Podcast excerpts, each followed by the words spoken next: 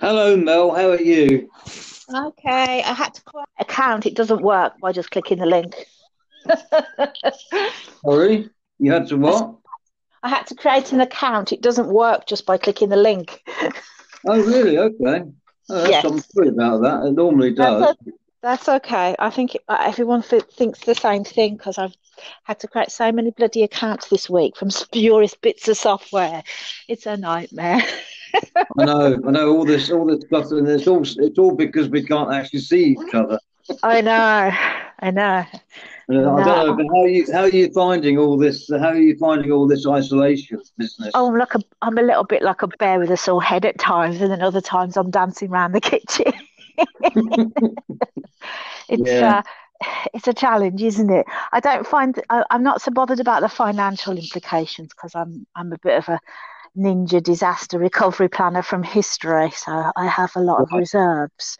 So the Mm. financial impact doesn't bother me so much as I find the emotional impact much harder. Uh, yeah, I don't don't particularly like the isolation. Uh, I'm quite a bouncy uh, person that had quite, quite, as you know, quite a variety of life uh, Yeah. going on. So uh, yeah, I feel a little bit like a caged tiger. Yes, I'm a bit, I'm a bit like that myself. I need, I need to, um, I need to have sort of human contact. Yeah, Um, and it's really not the same when you're trying to do it over Zoom and all sort of other things like that. I don't no, think. Um, I don't think it's the same either. Um, I contributed to an article on it, although it wasn't that particularly in depth. It was a student that wrote it, but yeah, um, I, I I shared a, a post. Nobody actually bothered reading it or looking at it, but uh, one guy really described it well. This kind of deniability of a, an absence uh, that our bodies go through when we're talking through a screen rather than in person. yeah, We're we're here, but we're not connected. Um, it's disembodied, isn't it? yeah, Um, and I find the extra layer, I'm finding that I'm isolating. My dyslexia isolates me further because to have to figure out how to do a multiple Zoom call to dial into something that's got 100 people on, um, mm, half the time, by the time I've worked out how to get in, I'm kind of late to the party anyway. yeah, So yeah. yeah, No, I'm finding out it's too much. The, the the kind of tech having to wade through and set up accounts is too much tech for dyslexic me. So sometimes I just don't bother. Yeah, oh. Yeah, no. It's, I think everyone's everyone's experiencing their own difficulties, aren't they? yeah. I think it's very very subjective to what kind of life you've had pr prior to lockdown. Um, some Mm, people who who don't have a particularly uh, social strand to them probably maybe aren't experiencing it so badly, and yeah, others who are particularly social will be experiencing the loss. And then there's all kind. It's it's so many anticipated losses, isn't it, as well as real losses, uh, loss of yeah, work, loss of purpose, uh, the kind of possible loss of life, um, the, and the, yeah, so the loss of just our or, ordinary routines. Um, it, it, it's quite. I call it. I describe it as a bit of an emotional whiplash. mm. Yeah, That's a good way of putting it. Yeah, it's a it's an abrupt stopping, isn't it? Most of the yeah, things uh, we do are, um, you know, we can have abrupt stops like a redundancy, but then we've got other coping mechanisms. It, you know, it kind of reminds me of a bit of a redundancy as my my clients have kind of drastically reduced down. I've got some work, but not as much.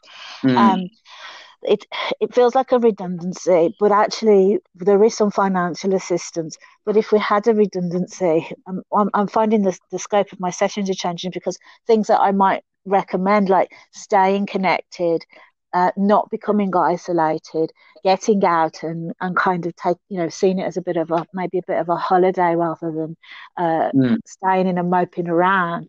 We're having to change the way we kind of the suggestions or invitations we make because we have such less available to us. Yeah, Yeah. yeah. And it No, it's gets a true. It's it, it, it gets a bit boring. And uh, a couple of my therapist friends have who um, have have held on to more of their clients online than than I have. I, I and I think that's because you, the, the, the more traumatized you are, the, the the less the, sometimes the less likely you are to use the video conferencing and online and, and actually the, the, the transition and change people sometimes reject it and say oh I, I, don't want to do that I'll wait till I can come and see you in person not realizing yeah. how long the wait is and so what's mm. happened is some people have come back in come back in having pressed the pause button because they realize actually I'm not doing so well and this is going to be longer than a few weeks so yeah, yeah. and a couple of my mm. therapist friends said it's overwhelming trying to support other people's panic. Um, and actually, all sessions are very similar. Uh, not necessarily in content, but the subject is very similar, and it's COVID nineteen, yeah. COVID nineteen.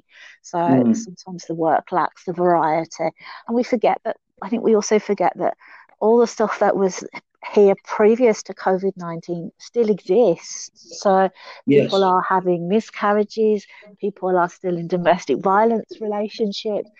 Yeah. It, it doesn't hold it. It um. It's like I twisted something in. I had a pulled something in my neck, and I was like, "Oh, I really like to see my physio." Actually, I can't do that at the moment. So, um, access to ordinarily eh, stuff that keeps us well isn't so easy. So yeah, it's um, I think you kind of adjust and then you something something happens and there's another adjustment to keep making. So the, the sand is always shifting, if that makes any sense. Yeah, absolutely. You don't you don't realise until you know. I, I mean, I, I haven't realised how much I've taken for granted.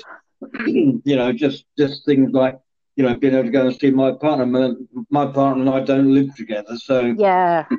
At the moment, we're not supposed to see each other, so we haven't. Yeah, um, which is, you know, quite, it's actually quite difficult.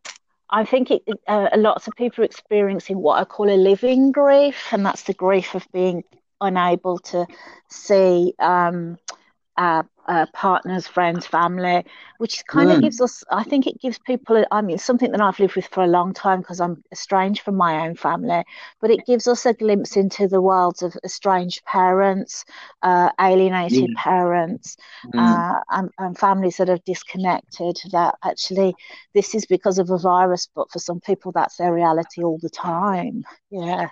Yeah. Yeah, yeah absolutely. Yeah. I'm alienated from my family yeah. you know, well, you know, fairly much. I mean, I do, I do have, uh, I do have some contacts now with, uh, well, two, two of my brothers have actually left the, left the cult we were brought up in, so I have some contact with them. I go, I go and see my dad. I can't, but I can't go and see him now yeah. because he's 89 and he's in a care home, and um, so I've been trying to get. You know, I've written to him. I've, I've actually sat down. You know, the old-fashioned things that yeah. we used to I sat down and written him a letter with a pen. Um, yeah. I, I, know he won't. Be, he probably won't be able to write back to me, but at least, at least I thought, at least I can let him know that I'm thinking about him. So. Absolutely, yeah, absolutely. I think there's just so many layers and different contexts for the, you know the grief we're feeling. And of course when we when we have loss we have helplessness. Um, i felt i felt quite helpless in terms of you know we're told to stay at home. It doesn't feel particularly heroic does it being at home when when, no. when certain pop, uh, some of our populations are overloaded and others of us are sat here on our asses at home. So you know yeah no absolutely. It, it does feel yeah, I can really identify with that, Mel, because you know I I'm somebody who sort of who volunteers my way out of feeling bad, I suppose. Um, yeah, you're absolutely like right. And, yeah, I like to go and help out, and so I've I've tried to volunteer for the NHS volunteer scheme, and they were oversubscribed, and um, I tried to volunteer for a local COVID nineteen support group, and um, they haven't actually given me anything to do yet. So I'm thinking, no. oh, what what can I do to help? Yeah. I'm one of the people I need I need to be helping. Um, I, I, think that's a lot of us at the moment. I've just uh, mm. offered uh, on my kind of social networks to say I'm going to do my weekly shop next week. Does anybody, you know, i have got the list for my neighbours. Um, and uh, if anybody else needs anything, I can pick it up and drop it drop, drop it outside your house. But it it doesn't feel enough, does it? At times like this, I think there's a there's a there's a sense of helplessness, and actually that helplessness can flip us into anger uh, or rage, um, and, and, and that's, that frustration and stuckness can boil over. I'm quite fortunate to live with a partner and two cute sausage dogs, and it's quite calm and quiet here. But there will yeah. be fam- there will be families who are feeling on top of each other, um, and also, I'm sat in the garden in a hammock talking to you as it's How a sunny you? day. Yeah, as, as it's a sunny day. Um, yeah. But actually, there will be fam, you know, families in tower blocks or people who don't have gardens, and so everybody's in you know different contexts, and and, and some are easier or harder than others. And I flip from you know we all talk about you know gratitude, don't we, in these moments of being grateful and you know uh, reframing the stuck at home to safe at home. But we yeah. all flip, we all flip fr- from to our, our, you know, woe is me moments too. I think, and I think that's quite normal and natural. Um, mm. what, what I really struggle with is all that you just got to be positive and and how that's used to invalidate how people are experiencing the the lockdown and the emotions that it that, that it kind of conjures yeah. up. Yeah, mm. yeah, yeah, yeah. So Maybe you could tell us a couple of things about, um, you know, some heart-shaped decisions that you've made in your life, then, Mel. Oh, where do we start, Graham? well, this might. I've got about 20 minutes. So 20 minutes um, I guess one of the defining ones would have been walking down the path at 16 uh, from my kind of birth family. Um, yeah. There was physical and emotional abuse there. And um, um, my parents were arguing over something kind of I don't even remember what it was now and and feeling the cause of those arguments and feeling like I've had just kind of up to the brim really full up with it all um, I've mm. survived a couple of um, kind of uh, situations where my mother tried to drown and strangle me as a little child as well and so the physical abuse lessened as I got older and could fight back, but actually emotional abuse was still very much going on. And I, kind of, I guess I just had a sense that I had to walk out, I had to leave to stay alive and stay sane. And so, mm. um, yeah, I, I, I think between 16 and 17, I, I walked out of the house with a carrier bag of, um, I, I think I had a carrier bag of clothes with me um, and didn't really know where I was going. I actually went mm. to work because I was working. I had a job, um, and and I, I just read, read I read rode the night buses for a night or two, um, uh, just because I didn't have anywhere to go, so I was effectively homeless. And it wasn't mm. until um, I was stood at a bus stop outside of near work, um, uh, waiting for the bus um, to take me away from work um, and just fill time until work the next day when a bus pulled up uh, and said to me, uh, Do you want a lift? Get in. I was like, No, no, I'm fine. I'm okay. Thank you. And she was like, I think you need to get in the car. And I was like, No, no, I'm, I'm okay. I'm getting the bus. And she was like, Get in the car. So I got in the car. And then mm-hmm. she kind of said to me, What's going on? Um, and I, I said, Oh, um, I, have left home, and and she kind of said, I guess something was going on because I wasn't as well kept, kept as I normally was. I was a little bit distracted, um, mm. although turning up for work. And she actually um, put me up in. I slept on her sofa for quite a few um, weeks until I was able to rent privately rent a a bed sit. Um, mm. um, they were tough times. I lived on ten pounds a week, and there was times where mm. I would walk to work because I didn't have money for the bus, mm. um, and I'd go without food because, and I didn't have a pound for the electricity meter. Um, so yeah, uh, not good days, which is why I'm so well reserved and stocked up now from yeah. those from those yeah. days.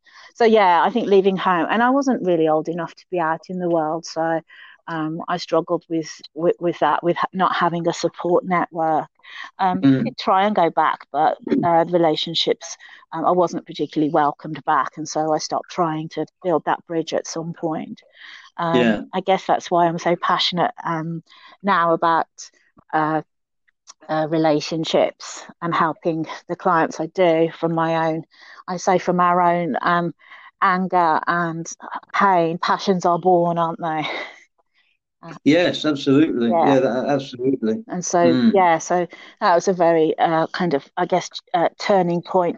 It didn't all, it wasn't all plain sailing from there. You know, I kind of roller coasted from job to job and had a lot of um, struggles that probably don't have huge amounts of time to go into. But um, I guess another pivotal point was leaving the corporate world um, after yeah. after depression, burnout, and um, mental health issues that had me in psychiatric hospital for a while, I, I gave mm. up trying to be enough in the corporate world and walked away, um, not really knowing where I was going or what I was going to do. Um, it wasn't a, a lot of people kind of quit one job and they want to start a business. That was never my uh, kind of life plan. I, it was never that planned. I literally just knew that the long hours behind a desk um, were killing me um, physically and, and and mentally.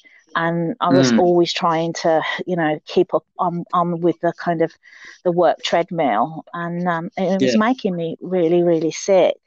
I had some other mm. struggles that I didn't realize at the time, and that was kind of I'm neurodiverse, so dyslexic and dyspraxic. So um, we kind of have to work like ten times harder just to just to stand still sometimes. Yeah. Um, and I didn't mm-hmm. realize that at the time. Um, so, yeah, I walked away from the corporate world and just took, um, I went to do some volunteer work in Sri Lanka um, with wow. um, with elephants. Um, I can remember mm. the director saying, you know, well, where are you going to work next? And I said to him, well, I'm actually going to Sri Lanka. And he was like, really? What are you going to be doing there? So I said, well, I can shovel shit here or I can shovel shit in Sri Lanka. And it seems quite nicer there than, than rainy Birmingham. So that's where I'm going. He didn't quite believe me, I don't think. But I did. I went for three months. It gave me some time yeah. to sit and reflect about what am I good at? What could I do uh, to kind of earn a living? And anyway, I came back and uh, I was working for Central Trains in the recruitment department, and this company called in, and I'd never heard of them before. So I asked them what they did, and they said they help people get back into work. And I'd always been quite good mm. at the interviews, so I said, "Could I, could I come and work for you?" And they were like, "Are you for real? Your salary's like four times what we are paying." And I was like, "It does. Mm. I'm not so bothered about the money. I'd rather be happy." And so yeah. I, I worked for them for just over a year as an employment coach. And um, from yeah. there, I got headhunted to go and work for Connexions as a mentor. Um, and then I went to work in Winson Green as a drugs worker. Um, and mm. what was what I didn't realise was I was obviously um, working with lots of different uh, disadvantaged client groups and lots of different yes. different age groups too. I also did some work uh, as a youth worker um, in the evenings. I think at one point I had four jobs that I was doing all at the same time, um, so mm. pretty full up. And yeah. The common denominator for all of all of that was really mental health issues. People often called lazy or uh, marginalized, mm. and I realized that they had, you know, mental health issues or trauma related issues, and so I, that's where my counselling training started. Um, and uh, fast forward and 15 years on, and I'm still working as a, a as a therapist, as you know. I guess the other mm, walking mm, yeah. away, I, I, guess the other walking away that was quite significant was my um, I took a uh, I, I, I, I decided to apply for a clinical doctorate, having struggled academically. Um, I didn't yeah. at this point know that I was dyslexic. Um, and I managed to get on a course um, after being turned away from several. And a, only a couple of months in, I was feeling really swamped and overloaded and just not really enjoying the process at all. And then one day on a sunny afternoon in London, um, my partner was down with the dog because I'd broken an ankle. So he took me down. And I thought, I don't want to be here. I actually would rather be in London enjoying the sun with my partner and my dog. And so, and this guy was, you know, lecturer was kind of banging on about coding data. And I just thought, what are you doing here? Why are you putting yourself through this stress? And so um, yeah. I just stood up, and in the middle of the lecture, I just said, um, I'm going. And they were like, Oh, you're not feeling well? I said, No, I'm going. This just isn't for me. And I walked wow. off the doctorate. I paid eight grand for that year's uh, doctorate, really? and I just thought, you know what, I have a nice life. I had all these kind of things about needing to be good enough, and you know, I needed yeah. to be Dr. Mal, and then I'd be able to write a book, and everybody would take me more seriously if, if I was a doctor, and then it, it was I had a conversation with somebody very wise, and she said to me, Mel, you already make a difference, and you can make a difference by just being you without without that title. And um, I, I feel quite emotional as I say that because she was right. And and mm. I, I realised that everybody in that room was after this title and this piece of paper, um, perhaps to feel good enough. And so, yeah, the pinnacle moment of walking away was was I'm good enough as I am, and I don't need to put myself through five, six years of what felt like digging to France with a teaspoon. And so, yeah, I, I dumped the doctorate, and we joke that I am not Dr. Mel, making a difference. But... Maybe you should advertise yourself as not Dr. Mel. yeah, the, quite... anti, the anti-doctor. Yeah, um, you know, we I help people um, reconnect to themselves and to uh, you know their loved ones um, and heal from life's traumas. Um, and actually, I've done nine years of study before I got my diagnosis with the help of a partner to, to write all the essays. So I'm, mm. I'm, as, I'm as qualified. Um, unfortunately, the counselling world isn't as respected as the um, the medical world. Um, but nevertheless, I've I, have i have made a, a nice life for myself despite the mm. difficulties um, uh, of, of, early life trauma and um, and the neurodiversity, which which I discovered later on, which meant mm. peeling off some labels of stupid and clumsy for dyslexic and dyspraxic. Yeah. Mm. No, you, well, you certainly you're certainly an inspiration to me. Thank you. you know, it's a word I, uh, I struggle to kind of wear. no, I, I know. I mean, I'm, I'm a bit the same. I've got a, you know I've got a story which um, is not not completely dissimilar to yours, yeah. as you know. Yeah. But, um, I when it's actually taken me quite a long time to accept the fact that people find me inspirational. Yeah. you know, it's just old me. I've just got on with my life. I mean, I, I you know, I, I have a huge amount of respect for your profession as well, um, because you know I, I wouldn't be where I am in my life now if it wasn't for the fact that I got and had some pretty um, pretty deep down counselling sessions yeah. back in the 1990s, and um, you know it changed my life. And so I always say to people, you know, if you're not happy with who you are, go and talk to somebody like go and talk to somebody like Mel. Thank you. Because um, yeah, you know, it, it, it certainly worked for me it's so much more than just talking. Um, pe- often people say to me, "I didn't think talking would help," but it's it's about mm. being accepted. It's about creating that climate for growth that we haven't had often as little yeah. people. It's about being able to move from um, shame through to pride and I think it's really about also um, for, for, with, with, with particularly mo- the way I work, it's about educating people about the neuro their neurobiology, about how our bodies work. I was just helping somebody mm. earlier on Twitter who was saying he doesn't understand why he can't sleep at the moment, and I was able to explain right. explain to him that mm. with the level of uncertainty we're experiencing, it will put our bodies yeah. into fight flight mode, and so your flight wants you to um, be productive and go and help. And his flight is keeping him awake at night because he's probably got a lot yeah. of stress hormones and adrenaline in his system. So I was able to mm. give him some ideas at what might help with that. I actually wrote a post for LinkedIn today because he he doesn't realize what he inspired me about. Oh, what can I what can what can I do to be of use today? Mm. So um, it's all connected, isn't it? As as people kind of oh, uh, as people kind of say, I'm struggling with this. It sparks up my brain. Well, if you're struggling, other people will be. So you know, I might attempt. You know how how awful I am at writing. I might attempt to write an article about it. Uh, uh, you know, a, a, a typo-filled article about it, but it's it, it's you you're not. You're not actually. You're not actually an awful writer at all. As I, as I've said yeah. to you when I've commented on your LinkedIn post, you're a wonderfully creative writer. I, yeah, my, thank my... you. I, have kind of worked out that I'm better at creative writing than structured structured articles. I, I kind of struggle. I yeah. tend to repeat myself a little bit, and I um I, I write from the heart. So normally when I'm kind of a bit fired up, I, I write and I struggle mm. because I, there is so much information in this head that getting that out into a, um, a piece of writing, I don't find that process particularly easy. And I never know where to stop either because it, when you're writing about humans and then you start writing about anger and then you end up talking about grief and then you end up talking about the physiology of the body, it's kind of never ending. So. I hmm. struggle to know where to, where to cut off and kind of yeah. I, well, you should be doing more podcasting. I keep yeah. probably speak Verbal is definitely easier for me than than the written form. I, I often say I think somebody just needs to lock me in a room, talk to me, and write it all down. well, that could be that could be a thing, couldn't it? That could be. Yeah. You can you know you can actually dictate.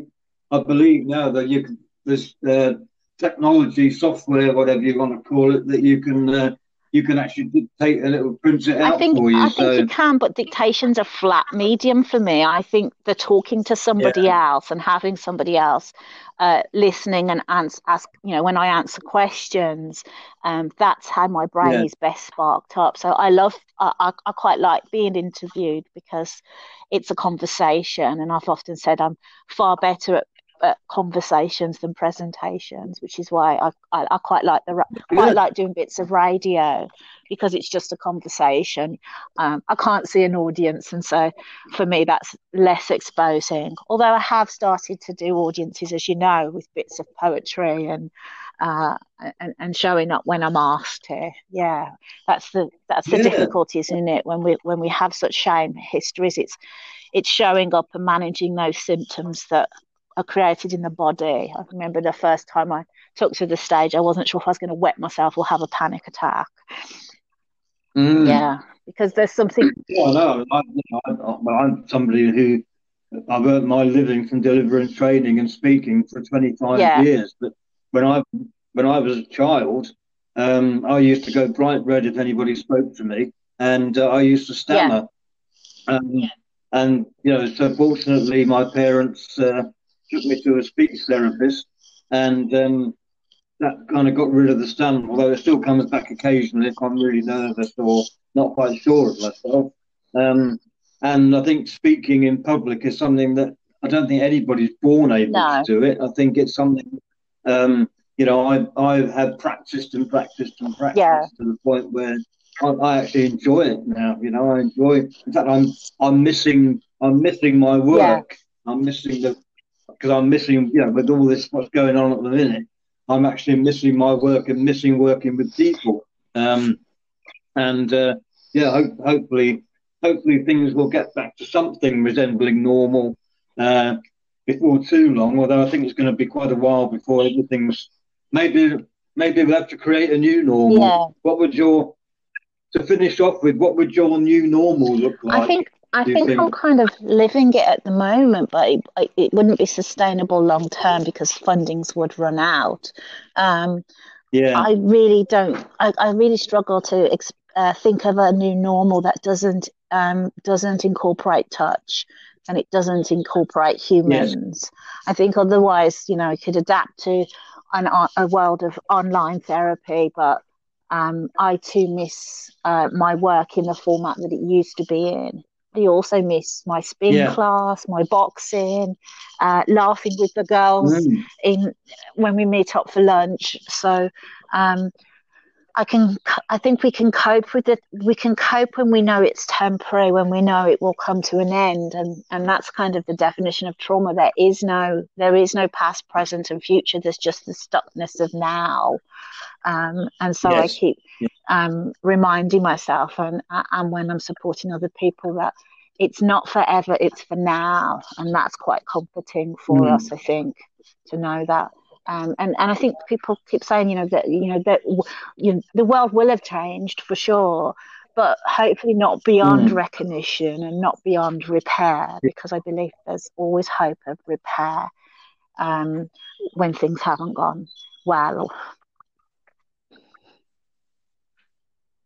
Yes, yeah, I think um, like I certainly look forward to having some some degree of normality back, hopefully before before too long. And when when we get normality back, we'll we'll all have to meet up in the little bistro in, in Wolverhampton for um, wine and tapas one night. I think that'd be. I, that'd be a nice thing. I, I think one to. thing that the virus has made us all aware of, me probably was also aware of this before because of the lack of relationships in my life. I've worked hard to nurture the ones I have, but I think it's made us all mm. aware of the importance of relationships. It's had the workaholics ground yeah. to a halt, and they're kind of forced to maybe attend to their relational world a little more. Uh, and some have really, some have yeah. really embraced that, and some will fight it tooth and nail and take themselves off to the yeah. shed to to plow on with work. yeah, you know, I think you're right. I think some people. I mean, I, I actually, funny enough, one of the last days' work that I did before this happened, um, I, I, was working with a guy who was literally the worst workaholic yeah. I've ever come across in my life. He just could not switch off work. He'd already had he'd already had some sort of heart trouble, but he hadn't learned from the experience, and um, he was he was just literally com- almost completely manically attached to his yeah. work, um, and realised that he was having the problem, but seemed to be completely unable to there's, stop it. And um, I, I, wonder what's actually happening yeah, to him. there's the a lovely book by Terence Real called "I Don't Want to Talk About It." and he talks about how men restore their self-esteem often through grandiose behavior mm. of overworking and building empires but they sometimes uh, miss and uh, avoid their relational world um, i think it's often yeah. related uh, seated in some forms of trauma from our earlier lives mm. that in that kind of you know it's much easier to work than it is to sometimes wade through the complexities of relationships oh, which brings me on to the yeah i, I, I like yeah. that at one point I, I, was like that at one point in my life i was in a in a relationship that i shouldn't have been in and i was very unhappy yeah. in it and so I just went to I think that's what um, happens with couples. You end up with a, you can end up with a an mm-hmm. intimacy gap where somebody's saying, "Where are you?" and the other person saying, "But I'm working as hard as I can. I can't do any more." But it's often the emotional rift that is difficult to repair. Yeah. Mm. Yes. Yeah. Absolutely. Mm. Well, I think that brings us to a nice place to start. It's been lovely talking to you. Thank you so much for sharing all your insights with us. I'll let you know when I've um, when I put this out into the big wide world for people to hopefully okay. listen to. And um, I really look forward to I'll, I'll keeping in touch on LinkedIn and social media, uh, and hopefully meeting up uh, again soon after after some kind of normality comes back to our lives. I look forward to that too, and thank you for inviting me to talk with you today. No, most welcome. Thank, thank you for being here. Thank you for then enjoy enjoy the afternoon. And your I certainly will. Take care, Graham. right, you take Bye. care. Thanks. Bye now. Bye. Bye.